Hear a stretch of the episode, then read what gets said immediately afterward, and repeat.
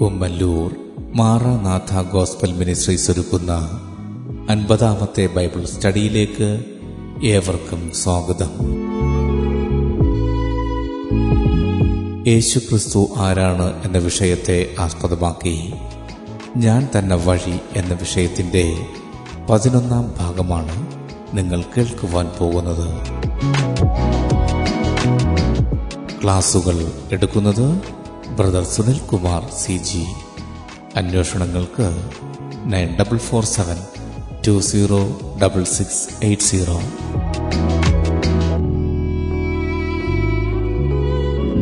ഈ ക്ലാസുകളുടെ വീഡിയോ യൂട്യൂബിലും ലഭ്യമാണ്. Amen T V network Trivandrum Kerala. Triple nine five nine seven five nine eight zero.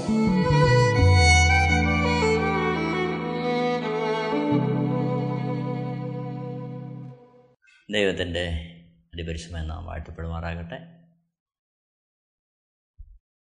എബ്രായ ലേഖനം പത്താമത്തെ അധ്യയം അതിന്റെ പത്തൊമ്പതാമത്തെ വാക്യം ഇങ്ങനെ വായിക്കുന്നു. യേശു തന്റെ ദേഹം എന്ന തിരശ്ശീലയിൽ കൂടി പ്രതിഷ്ഠിച്ച ജീവനുള്ള പുതുവഴിയായി. യോഹനന്റെ സുവിശേഷം പതിനാലാം അധ്യായന്റെ ആറാമത്തെ വാക്യത്തിൽ നമ്മൾ കാണുന്നു യേശു ക്രിസ്തു പറയുന്നു ഞാൻ തന്നെ വഴിയും സത്യവും ജീവനുമാകുന്നു. എങ്ങനെയാണ് യേശു ക്രിസ്തു വഴിയായത്? അതാണ് ഇവിടെ എബ്രാഹിലേനം പത്തിന്റെ പത്തൊമ്പത്. തന്റെ ദേഹം എന്ന തിരശ്ശീലയിൽ കൂടി പ്രതിഷ്ഠിച്ച ജീവനുള്ള പുതുവഴിയായിട്ട് ആര് മാറുകയാണ് യേശു മാറുകയാണ് അപ്പോൾ യേശുവാണ് ആ പുതുവഴി. എങ്ങനെയാണ് യേശുക്രിസ്തു പുതുവഴിയായത് അതാണ് നമ്മൾ ഈ ഭാഗങ്ങളിൽ ചിന്തിക്കുന്നത്. ഏതൻ തോട്ടത്തിൽ നടന്നത് ദൈവത്തിന്റെ സ്വരൂപത്തിലും സാദൃശ്യത്തിലും സൃഷ്ടിക്കപ്പെട്ട എന്റെയും നിങ്ങളുടെയും പൂർവപിതാവായ ഒന്നാമത്തെ മനുഷ്യൻ ആദാം. ദൈവത്തിന്റെ സ്നേഹത്തെ ദൈവത്തിന്റെ കൽപ്പനയെ ദൈവത്തിന്റെ വചനത്തെ ഒക്കെ അവഗണിച്ച് അവിശ്വസിച്ച് പിശാജിന്റെ ഇഷ്ടത്തിന് വിധേയപ്പെട്ട് അവനെ അനുസരിക്കുന്ന നിമിത്തം ദൈവാത്മാവിൽ നഷ്ടമായി. തന്നിമിത്തം ശരീരത്തിന്റെ തേജസ് നഷ്ടപ്പെട്ടു. റോമാലേഖനം മൂന്നാമത്തെ അധ്യായം അതിന്റെ ഇരുപത്തിമൂന്നാമത്തെ വാക്യം നമ്മൾ കാണുന്നുണ്ട് ഒരു വ്യത്യാസവുമില്ല. എല്ലാവരും പാപം ചെയ്ത് ദൈവ തേജസ് ഇല്ലാത്തവരായി തീർന്നു. അങ്ങനെ ദൈവതേജസ് നഷ്ടപ്പെട്ട ദൈവാത്മാവ് നഷ്ടപ്പെട്ട മനുഷ്യനെ ദൈവം ഏതും തൊട്ടിൽ നിന്ന് പുറത്താക്കുകയാണ്. എന്നാൽ പുറത്താക്കപ്പെട്ട മനുഷ്യനെ വീണ്ടും ദൈവസനിൽ എത്തിക്കുവാൻ അനുസരണക്കേടിന്റെ സ്ഥാനത്ത് അനുസരണവും കൽപ്പനയുടെ ലംഘനത്തിന്റെ സ്ഥാനത്ത് കൽപ്പനയോടുള്ള വിധേയത്വത്താലുള്ള അനുസരണവും സ്നേഹത്തെ അവിശ്വസിച്ച സ്ഥാനത്ത് സമ്പൂർണമായി സ്നേഹത്തെ ഉൾക്കൊണ്ടുകൊണ്ട് ആ ഇഷ്ടമറിഞ്ഞ് നിവർത്തിക്കുന്ന അനുഭവവും ഒക്കെ ആവശ്യമായിരുന്നു. അതെല്ലാം യേശുക്രിസ്തു തന്റെ ശരീരത്തിൽ സമ്പൂർണമായി നിവർത്തിക്ക നിമിത്തമാണ് ദൈവസന്നിധിയിലേക്ക് വീണ്ടും വേറൊരു വഴിയായി പ്രവേശിക്കുവാനുള്ള വഴിയായി തന്നെ യേശുക്രിസ്തു മാറിയത്. അപ്പോൾ ഈ ശരീരത്തിലൂടെ എങ്ങനെയാണ് ഈ വഴി തുറന്നത്? നോക്കണമേ ലേവ്യ പുസ്തകം ഒന്ന് തുടങ്ങി എട്ട് വരെയുള്ള അധ്യായങ്ങളിലും തുടർന്നും വായിക്കുമ്പോൾ അവിടെ അനുസരണത്തിന്റെ ലംഘനത്തിനൊത്തവണ്ണം അല്ലെങ്കിൽ ദൈവം കൊടുത്ത പ്രമാണത്തെ ലംഘിക്ക നിമിത്തം പാപത്തിലകപ്പെടുന്ന മനുഷ്യൻ പാപപരിഹാരത്തിനായി ചെയ്യേണ്ടുന്ന യാഗങ്ങളെ ഒന്നൊന്നായിട്ട് വിവരിക്കുകയാണ് വിവിധങ്ങളായ യാഗങ്ങളെക്കുറിച്ച് അവിടെ പരാമർശിക്കുന്നുണ്ട്. എന്നാൽ ഈ യാഗങ്ങളിലെല്ലാം ആത്യന്തികമായി നടക്കുന്നത് വ്യത്യസ്തമായ യാഗങ്ങൾ ദൈവം അതിന് വ്യത്യസ്തമായ രീതികളും കൽപ്പിച്ചു. എന്നാൽ ഈ യാഗങ്ങളിലെല്ലാം ആത്യന്തികമായി നടക്കുന്നത് മൃഗങ്ങളുടെ മാംസവും രക്തവും പിന്നെ ഭോജനയാഗത്തിലാണെങ്കിൽ നേരിയ മാവ് എണ്ണ കുന്തിരിക്കം ഇവയുടെ ഒക്കെ ഉപയോഗമാണ് കാണുന്നത്. അവിടെ നമ്മൾ കാണുന്നുണ്ട് കന്നുകാലികൾ ചെമ്മരിയാട് കുറുപ്രാവ് പ്രാവിൻ കുഞ്ഞ് തുടങ്ങിയവയുടെ മാംസവും രക്തവും യാഗത്തിന് വേണ്ടി ഉപയോഗിക്കുന്നതായിട്ട് കാണുന്നുണ്ട്. അതേപോലെ നേരിയ മാവ് എണ്ണ കുന്തിരിക്കം ഇതും ഭോജനയാഗത്തിനുള്ള ബന്ധത്തിൽ ഉപയോഗിക്കുന്നതായിട്ട് നമ്മൾ കാണുന്നുണ്ട്. അപ്പോൾ ഈ യാഗങ്ങളെയെല്ലാം നമ്മൾ വീക്ഷിക്കുമ്പോൾ അവിടെ നടക്കുന്നത് യാഗങ്ങൾക്ക് വ്യത്യസ്തമായ പേരാണ്. യാഗങ്ങൾക്ക് വ്യത്യസ്തമായ രീതികളാണ്. പക്ഷേ ആത്യന്തികമായി ഇതിലൂടെ എല്ലാം നടക്കുന്ന സംഭവം പാപം ചെയ്ത വ്യക്തിയുടെ പാപത്തെ ആ ഒരു മൃഗത്തിലേക്കോ പക്ഷിയിലേക്കോ യാഗവസ്തുവിലേക്കോ ഒക്കെ ഏൽപ്പിക്കപ്പെട്ടിട്ട് ഈ മനുഷ്യൻ പാപം ചെയ്ത മനുഷ്യൻ ശിക്ഷ ഏൽക്കേണ്ട സ്ഥാനത്ത് അതിനു വേണ്ടി അതിന് പകരം ഇവയെ ഉപയോഗിക്കുകയാണ്. അപ്പോൾ യഥാർത്ഥത്തിൽ ഈ യാഗങ്ങളെല്ലാം വന്നതിന്റെ അടിസ്ഥാന കാരണം അനുസരണക്കേടാ. ഒന്ന് ശമുവേൽ പതിനഞ്ചാമത്തെ അധ്യയം അതിന്റെ ഇരുപത്തിരണ്ടാമത്തെ വാക്യത്തെ നമ്മൾ കാണുന്നുണ്ട്. അനുസരിക്കുന്നത് യാഗത്തെക്കാളും ശ്രദ്ധിക്കുന്നത് മുട്ടാടുകളുടെ മേസുകളെക്കാളും നല്ലത്. അപ്പോൾ യാഗത്തെക്കാളും നല്ലത് അനുസരണമാണ് അപ്പോൾ ഇവിടുത്തെ ആത്യന്തികമായ വിഷയം അനുസരണക്കേടാ. യാഗത്തിന്റെ എല്ലാം മൂല കാരണം അതുണ്ടാകുവാനും അത് അനുഷ്ഠിക്കേണ്ടി വന്നതിന്റെയും അടിസ്ഥാന കാരണം അനുസരണക്കേടാ. ഇതാണ് അതിന്റെ റൂട്ട് ഇതാണ് അതിന്റെ തായ്വേര്. അപ്പോൾ അനുസരണമില്ലാത്ത ഇടത്ത് ലംഘനം വരുന്നു. ആ ലംഘനത്തിന്റെ പരിണിത ഫലമായിട്ട് ആ ലംഘനത്തിന്റെ പരിഹാരമായിട്ട് യാഗങ്ങൾ വരുന്നു. അപ്പോൾ അനുസരണം എന്ന ഒരു വസ്തുത ഉണ്ടെങ്കിൽ പിന്നെ യാഗത്തിന് പ്രസക്തി വരുന്നില്ല. ഇതുകൊണ്ട് തന്നെയാണ് യേശുക്രിസ്തു ഭൂമിയിൽ പരശുശുശ്രൂഷ നടത്തുമ്പോൾ എരിശലേം ദേവാലയത്തിൽ പാപപരിഹാരത്തിനായിട്ട് അവിടെ സൂക്ഷിച്ചിരുന്ന മൃഗങ്ങളെ ഒക്കെ അവിടുന്ന് പുറത്താക്കാനും അതിനുവേണ്ടി തുനിഞ്ഞവരെ ശാസിക്കാനും ഇവിടെ തീർന്നത്. കാരണം യഥാർത്ഥത്തിൽ ആലയം ഇതിനെ യാഗവസ്തുക്കളെ വ്യാപാരം ചെയ്യുന്നതിനുള്ളൊരു മാധ്യമമല്ല. യഥാർത്ഥത്തിൽ ദൈവം യാഗത്തെ സ്നേഹിക്കുന്നതിനേക്കാളും ദൈവം അനുസരണത്തെ സ്നേഹിക്കുകയാണ് അനുസരണക്കേട് നടക്കുന്നു. തത്ഫലമായ പാപത്തിന്റെ പരിഹാരത്തിനായിട്ട് യാഗം വേണ്ടി വരുന്നു. അപ്പോൾ എരിശിലേം ദേവാലയത്തിൽ അന്ന് നടന്ന എന്താ?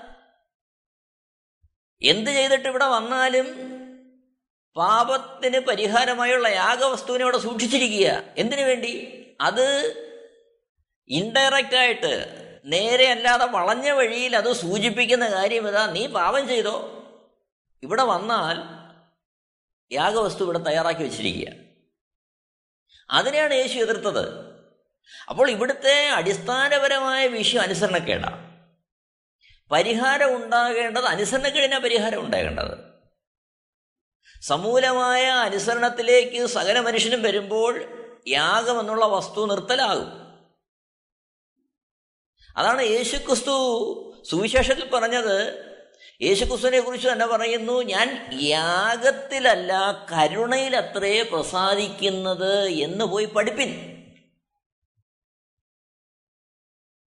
അപ്പോൾ യാഗത്തിനേക്കാളും ദൈവത്തിന് പ്രസാദം കരുണയാണ്. കരുണയില്ലാത്തിടത്താണ് അനുസരണക്കേടും തദ്ഫലമായി പാപവും വരുന്നത്. ആ പാപത്തിന്റെ പരിഹാരമാണ് ഇവിടെ യാഗം. അപ്പോൾ ദൈവത്തിന് ഒരിക്കലും ആത്യന്തികമായി യാഗത്തിൽ ദൈവം പ്രസാദിക്കുന്നതിനേക്കാളും ദൈവത്തിന് പ്രസാദിക്കാൻ ഇഷ്ടമുള്ളത് അനുസരണത്തിലാണ് ഇവിടെയാണ് യേശുക്രിസ്തു സമ്പൂർണ അനുസരണമായി മാറുന്നത്. ഇതാണ് അതിന്റെ ആത്യന്തികമായ വിഷയം.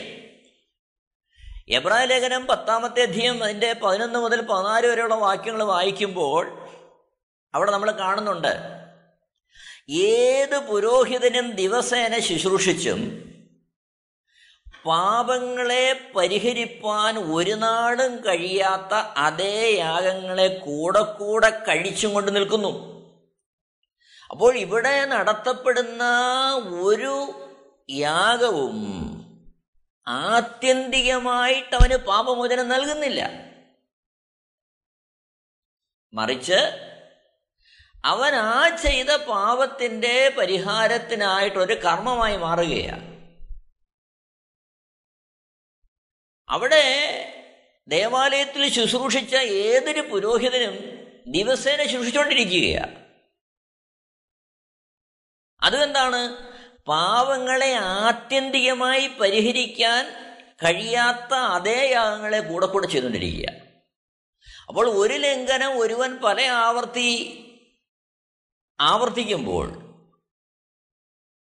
അതിനു വേണ്ടി വീണ്ടും അതേ യാഗങ്ങൾ എന്ത് ചെയ്യുക? ആവർത്തിക്കുക. ശാശ്വതമായ പരിഹാരം എന്ത് ചെയ്യുന്നില്ല?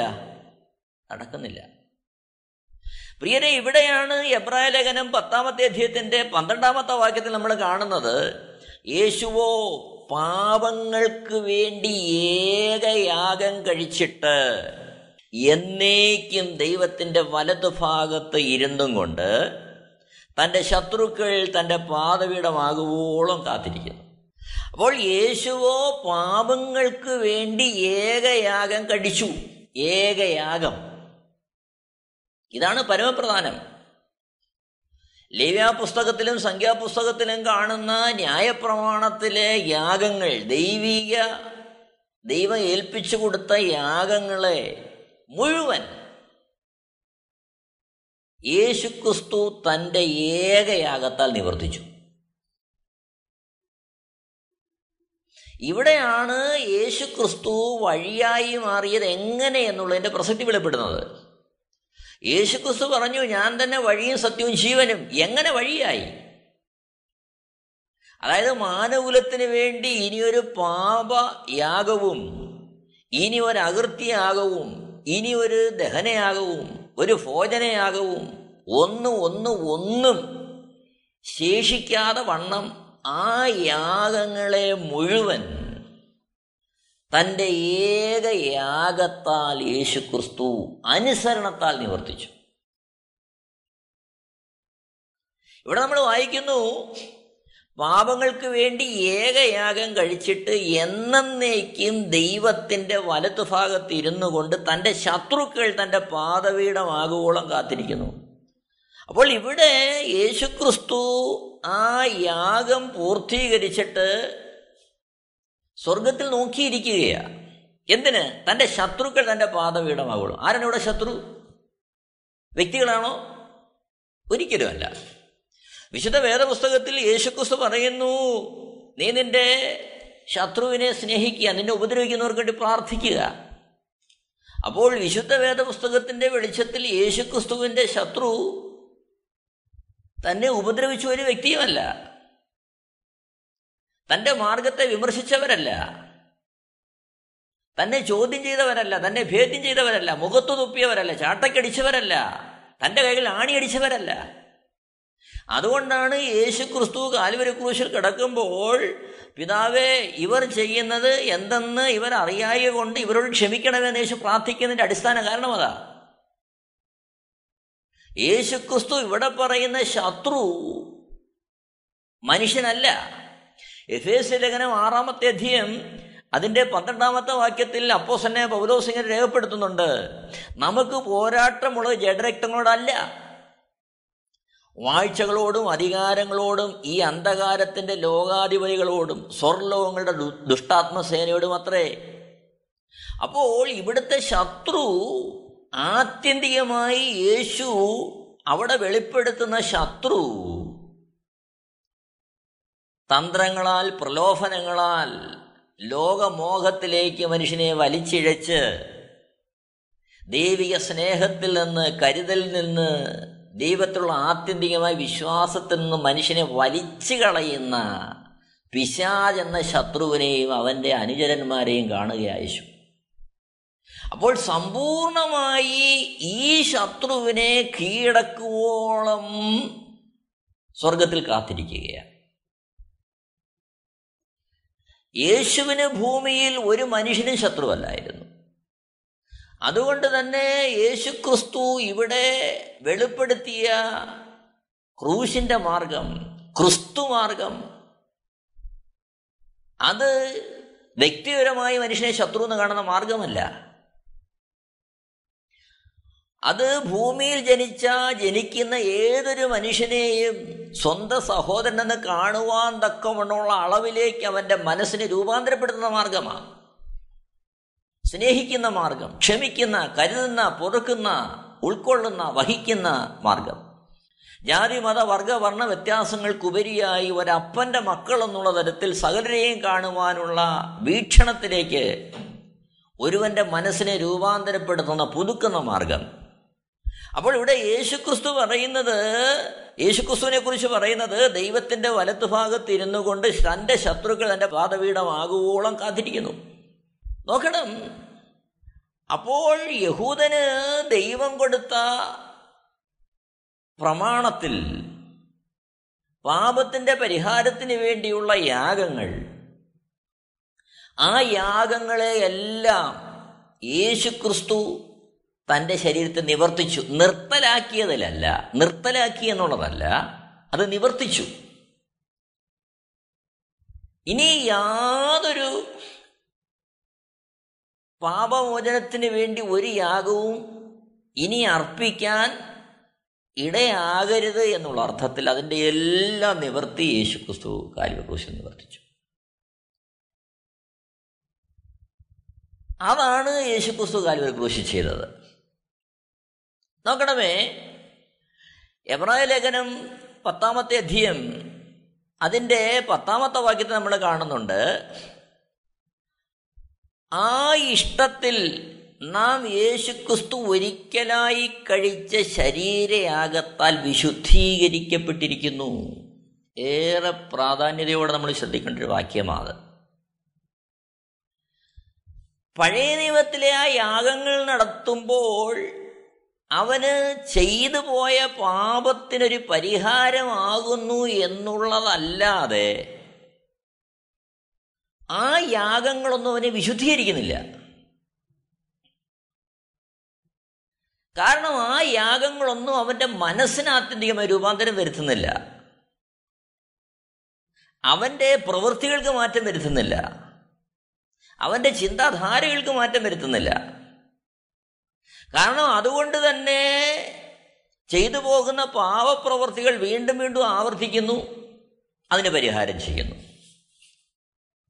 പ്രിയരെ ദൈവം ഈ യാഗം വെച്ചത് തന്നെ തന്റെ പാപത്തിന്റെ ശിക്ഷയായിട്ടൊരു മൃഗത്തിന്റെ ജീവൻ രക്തം ശരീരം അത് പകരമായി ഒഴുക്കേണ്ടി വരുന്നല്ലോ എന്നുള്ള ആ മാനസിക ഭാരം ഓർത്തെങ്കിലും ഇവൻ ദൈവത്തിന്റെ പ്രമാണത്തിൽ നടക്കണമെന്നുള്ളതായിരുന്നു ദൈവം അവിടെ ആഗ്രഹിച്ച മാർഗം.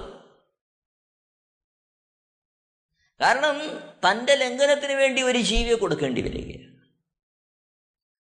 തന്റെ പാപം മുഴുവൻ ആ ഒരു ജീവിയിൽ ആ ഒരു ശരീരത്തിൽ ഏൽപ്പിച്ചിട്ട് അതിനെ യാഗമാക്കേണ്ടി വരികയാണ്. പക്ഷേ അവിടെ നടന്ന സംഭവം അതൊരു വ്യാപാരമായിട്ടങ്ങ് മാറി. അതുകൊണ്ട് തന്നെ ആ യാഗങ്ങൾ നടത്തുന്ന ഒരു വ്യക്തിയും ആത്യന്തികമായിട്ട് അവൻ വിശുദ്ധീകരിക്കപ്പെടുന്നില്ല. കാരണം അവൻ പിന്നെയും പിന്നെ തന്നെ ആവർത്തിക്കുക എന്നാൽ യേശുക്രിസ്തുവിന്റെ ഏകയാഗത്താൽ നടന്ന സംഭവം ഒരിക്കലായി കഴിച്ച ശരീരയാഗത്താൽ നാം വിശുദ്ധീകരിക്കപ്പെടുകയാണ്. കേവലം അവിടെ പാപപരിഹാരം മാത്രമല്ല യേശുക്രിസ്തുവിന്റെ ശരീരയാഗത്താൽ നടന്നത്.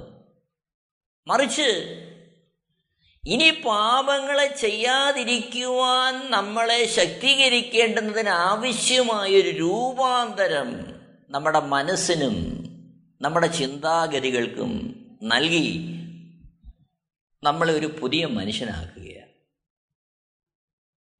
പ്രിയരെ അതുകൊണ്ടാണ് അപ്പോസല പൗലോസ് ഇങ്ങനെ എഴുതിയത് ഒരുവൻ ക്രിസ്തുവിലായാലും പുതിയ സൃഷ്ടിയായി.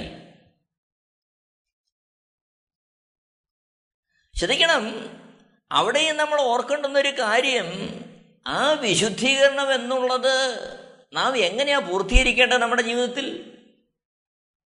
ദൈവം നമ്മളെ വിശുദ്ധീകരിക്കുന്നു. പക്ഷെ നാം എങ്ങനെയാണ് അതിന്റെ വെളിപ്പെടുത്തൽ നമ്മുടെ ജീവിതത്തിൽ ഉണ്ടാകേണ്ടത്?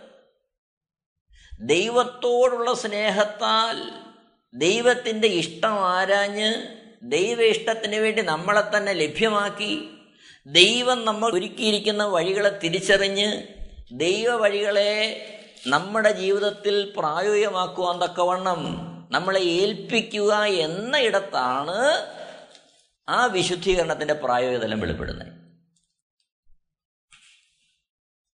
അപ്പോൾ ദൈവത്തിന് നമ്മളെക്കുറിച്ചുള്ള ഇഷ്ടം എന്തെന്ന് നാം തിരിച്ചറിഞ്ഞ് ദൈവത്തിന്റെ വക്താക്കളായി സമ്പൂർണ ദൈവഹിതത്തിന് വേണ്ടി നമ്മളെ ഏൽപ്പിച്ചു കൊടുക്കുന്ന ഒരവസ്ഥ. ശ്രദ്ധിക്കണമേ എഫ് എസ് ലേഖനം രണ്ടാമത്തെ അധ്യയം.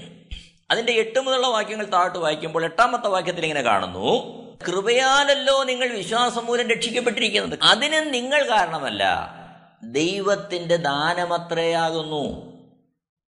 ആരും പ്രശംസിക്കാതിരിപ്പാൻ പ്രവൃത്തികളും കാരണമല്ല. അപ്പോൾ യേശുവിന്റെ ഈ രക്ഷയുടെ മാർഗത്തിലേക്ക് ഒരുവന് പ്രവേശനം ലഭിക്കുന്നത്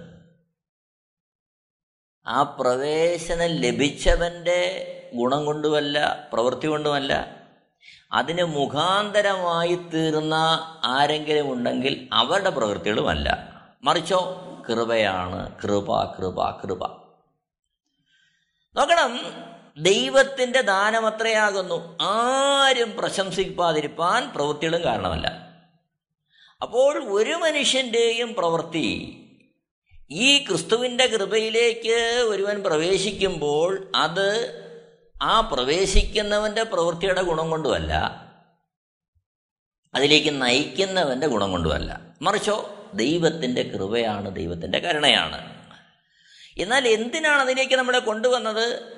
എഫ് എസ് രണ്ടിന്റെ പത്താമത്തെ വാക്യത്തിൽ കാണുന്നു നാം അവന്റെ കൈപ്പണിയായി സൽപ്രവർത്തികൾക്കായിട്ട് ക്രിസ്തുവിൽ സൃഷ്ടിക്കപ്പെട്ടവർ. എന്തിനാ ഈ കൃപയിലേക്ക് കൊണ്ടുവന്നേ? ദൈവത്തിനെ വിശുദ്ധീകരിച്ച്? വിശുദ്ധീകരിച്ച മറ്റൊന്നിനുമല്ല നാം അവന്റെ കൈപ്പണിയായി. നമ്മളെ ക്രിസ്തുവിൽ ഒരു പുതിയ പണിയാക്കുകയാ. ക്രിസ്തുവിൽ നമ്മളെ പുനർസൃഷ്ടിക്കുകയാ. പുതിയ മനുഷ്യരാക്കുകയാ. കാരണം അതുവരെ സ്വന്തം ഇഷ്ടങ്ങളിലും സ്വന്തം താല്പര്യങ്ങളിലും സ്വന്തം സുഖങ്ങളിലും സ്വന്തം വഴികളിലും ഓടി നടന്ന വ്യക്തികളെ ക്രിസ്തുവിന്റെ സ്നേഹത്താൽ പിടിച്ച് ആ സ്നേഹത്തിന് അവൻ തന്നെ തന്നെ വിധേയപ്പെടുത്തി. ഇനി തന്റെ ഇഷ്ടമല്ല. തന്നെ സ്നേഹിച്ച് ജീവനെ കൊടുത്ത് വിളിച്ചവന്റെ ഇഷ്ടം മതി എന്നുള്ള ആ വാഞ്ചയിൽ തന്നെ തന്നെ ഏൽപ്പിച്ചു കൊടുത്ത് ആ പ്രവൃത്തി തന്നിലൂടെ നിവർത്തിക്കുവാൻ തന്നെ ഏൽപ്പിച്ചു കൊടുക്കുക. ക്രിസ്തുവിൽ സൽപ്രവർത്തികൾക്കായിട്ട് സൃഷ്ടിക്കപ്പെട്ടവരാകുന്നതിന്റെ അർത്ഥം. ആ ഒരു തരത്തിലേക്ക് ഒരു രൂപാന്തരം. യേശുക്രിസ്തു ഭൂമിയിലേക്ക് വന്നപ്പോൾ അതാ പറഞ്ഞത് ഞാൻ എന്നെ അയച്ചവന്റെ ഇഷ്ടമത്രേ ചെയ്യാൻ വന്നിരിക്കുന്നത്. യേശുക്രിസ്തു യേശുക്രിസ്തു തന്റെ ജീവിതത്തിൽ ഉടനീളം ചെയ്തതാ ഉടനീളം. എന്നെ അയച്ചവന്റെ ഇഷ്ടം ചെയ്ത് അവന്റെ വേല തികയ്ക്കുന്നത് അത്ര എന്റെ ആഹാരം. അതാണ് എന്റെ ഊർജം. അതാണ് എന്റെ സന്തോഷം സമാധാനം സ്വസ്ഥത. അതാണ് എന്റെ ലക്ഷ്യം. അത് യേശു വെളിപ്പെടുത്തുക അപ്പോൾ യേശുവിന്റെ കൃപയാൽ കൃപയിലേക്ക് കടന്നു വന്ന ഏതൊരു വ്യക്തികളെക്കുറിച്ചും ദൈവം ആഗ്രഹിക്കുന്നത് അവർ ക്രിസ്തുവിൽ സൃഷ്ടിക്കപ്പെട്ടവരാകുന്നു. എന്തിന്? സൽപ്രവൃത്തികൾക്കായിട്ട്. അതിനോട് ചേർത്ത് വായിക്കുന്നു എഫ് എസ് രണ്ടിന്റെ പത്തിൽ നാം ചെയ്തു പോരേണ്ടതിന് ദൈവം അവ മുന്നൊരുക്കിയിരിക്കുന്നു. അപ്പോൾ നമുക്ക് വേണ്ടി ദൈവം അവിടുത്തെ ഹൃദയത്തിൽ സൂക്ഷിക്കുന്ന ഒരു പദ്ധതിയുണ്ട്. മുന്നൊരുക്കിയിരിക്കുന്ന ഒരു പദ്ധതി. നാം ചെയ്യണമെന്ന് ആഗ്രഹിക്കുന്ന ഒരു പദ്ധതി. ആ പദ്ധതി എന്താണെന്ന് സ്നേഹത്താൽ അനുസരണത്താൽ തിരിച്ചറിഞ്ഞ് അതിനുവേണ്ടി നമ്മളെ ഏൽപ്പിച്ചു കൊടുക്കുമ്പോഴാണ് യേശുക്രിസ്തു ഒരിക്കലായി കഴിച്ച ശരീരയാകത്താലുള്ള വിശുദ്ധീകരണത്തിന്റെ അനുഭവം നമ്മളിവിടെ വെളിപ്പെട്ടു വരുന്നത്. നമ്മളെ വിശുദ്ധരെന്ന് ആരെങ്കിലും പറയുകയോ അല്ലെങ്കിൽ വിശുദ്ധരെന്ന് എവിടെങ്കിലും രേഖപ്പെടുത്തുകയോ ചെയ്യുന്നോ അതല്ല ഇവിടുത്തെ വിഷയം. ഇവിടുത്തെ വിഷയം വിലയ്ക്ക് വാങ്ങിയ നാഥന് വേണ്ടി നമ്മളെ തന്നെ ലഭ്യമാക്കുക എന്നുള്ളതാണ് നോക്കണേ എബ്രായ ലേഖനം പത്താമത്തെ അധ്യയന്റെ പതിനാലാമത്തെ വാക്യം നമ്മൾ കാണുന്നു.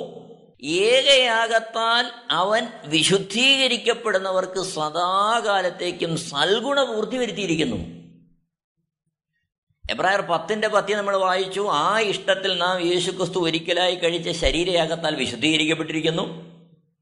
എബ്രായർ പത്തിന്റെ പതിനാലിൽ നമ്മളതിന്റെ തുടർച്ചയായിട്ട് വായിക്കുന്നു. ഏകയാകത്താൽ അവൻ വിശുദ്ധീകരിക്കപ്പെടുന്നവർക്ക് സദാകാലത്തേക്കും സൽഗുണപൂർത്തി വരുത്തിയിരിക്കുന്നു. ഇവിടെ സൽഗുണപൂർത്തി വരുത്തിയിരിക്കുന്നു എന്ന് പറയുമ്പോൾ അത് കഴിഞ്ഞു എന്നുള്ള അർത്ഥത്തിലല്ല. യേശു ക്രിസ്തു കാൽവരി ക്രൂശിൽ അതിനാവശ്യമായ എല്ലാ വഴികളും തുറന്നു. എങ്ങനെ? യേശുക്രിസ്തുവിന്റെ അനുസരണത്താൽ പരമയാകത്താൽ അനുസരണക്കേടിനാൽ ഒന്നാമത്തെ മനുഷ്യനിൽ നിന്ന് നഷ്ടമായ ദൈവാത്മാവിനെ തിരികെ നൽകുവാനുള്ള വഴി തുറന്നു. ദൈവത്തിന് മനുഷ്യനിൽ വസിക്കുവാനുള്ള വഴിയായിട്ട് യേശു മാറി. യേശുക്രിസ്തു തന്നെ തിരുവായി ഒഴിഞ്ഞു പറഞ്ഞു ഞാൻ പോയി കഴിഞ്ഞാൽ നിങ്ങൾക്ക് കാര്യസ്ഥനെ അയക്കും പരിശുദ്ധർമ്മ കാര്യസ്ഥൻ. അപ്പോൾ സൽഗുണപൂർത്തി വരുത്തിയിരിക്കുന്നു എന്ന് പറയുമ്പോൾ എന്താണ് അതിന്റെ അർത്ഥം? ഈ ശരീരം നമുക്ക് തന്നതിലൂടെ ദൈവം നമ്മളെക്കുറിച്ച് എന്തൊക്കെ പദ്ധതികൾ ദൈവത്തിനുണ്ടോ ആ പദ്ധതികൾ പൂർത്തീകരിക്കുന്നതിന് ആവശ്യമായ എല്ലാ ഘടകങ്ങളും എല്ലാ വഴികളും എല്ലാ ഉപദേശങ്ങളും എല്ലാ നിർദ്ദേശങ്ങളും അതിനാവശ്യമായ പ്രാപ്തി പരിശുദ്ധാത്മാവെന്ന കാര്യസ്ഥനാൽ നമുക്ക് നൽകപ്പെട്ട് കഴിഞ്ഞു. പക്ഷേ ഇത് പ്രായോഗികത്തിൽ കൊണ്ടുവരണമെങ്കിൽ ഓരോ നിമിഷവും ദൈവസ്നേഹത്താലുള്ള അനുസരണം നമുക്ക് ആവശ്യമാണ് കാരണം അനുസരണക്കേടായിരുന്നു പാവത്തിന്റെ നിദാനം. ഇവിടെയാണ് യേശുക്രിസ്തു വഴിയായത്. എങ്ങനെ യേശു വഴിയായി? അവിടുത്തെ ശരീരയാകത്താൽ ശരീരയാകത്താൽ ദൈവസന്നിധിയിലേക്ക് പ്രവേശിക്കുവാനുള്ള വഴി സമ്പൂർണമായി നമുക്ക് വേണ്ടി തുറന്നു. പ്രിയരെ അതുകൊണ്ടാണ് യേശു പറഞ്ഞത് ഞാൻ തന്നെ വഴിയും സത്യവും ജീവനുമാകുന്നു. ആ വഴി എങ്ങനെ തുറന്നത്? എബ്രായർ പത്തിന്റെ പത്തൊമ്പത് നമ്മൾ വായിച്ചു. തന്റെ ദേഹം എന്ന തിരശീലയിൽ കൂടി. ജീവനുള്ള പൊതുവഴിയായി ആര്? യേശു. നമുക്ക് ആ സ്നേഹധനന്റെ മുമ്പാകെ നമ്മുടെ ജീവിതത്തെ ഒന്ന് സമർപ്പിക്കാം. ക്രിസ്തുവിന്റെ മാർഗത്തെ പിന്തുടരുവാൻ സമ്പൂർണമായൊരു സമർപ്പണവും വിധേയത്വവും സ്നേഹത്താൽ അനുസരണത്താൽ നമ്മളിൽ നിന്നുണ്ടാകട്ടെ ദൈവനാമോത്തപ്പെടട്ടെ Amen network Christian internet channel സുവിശേഷീകരണത്തിന്റെ വ്യത്യസ്ത മുഖം തേടിയുള്ള യാത്ര YouTube and Facebook. Amen T V network Trivandrum Kerala. ഞങ്ങളുടെ വിലാസം Maranatha gospel ministries Marankuzhi Kummallur P O Kollam. ആറ് ഒൻപത് ഒന്ന് അഞ്ച് ഏഴ് മൂന്ന്. അന്വേഷണങ്ങൾക്ക് nine double four seven two zero double six eight zero.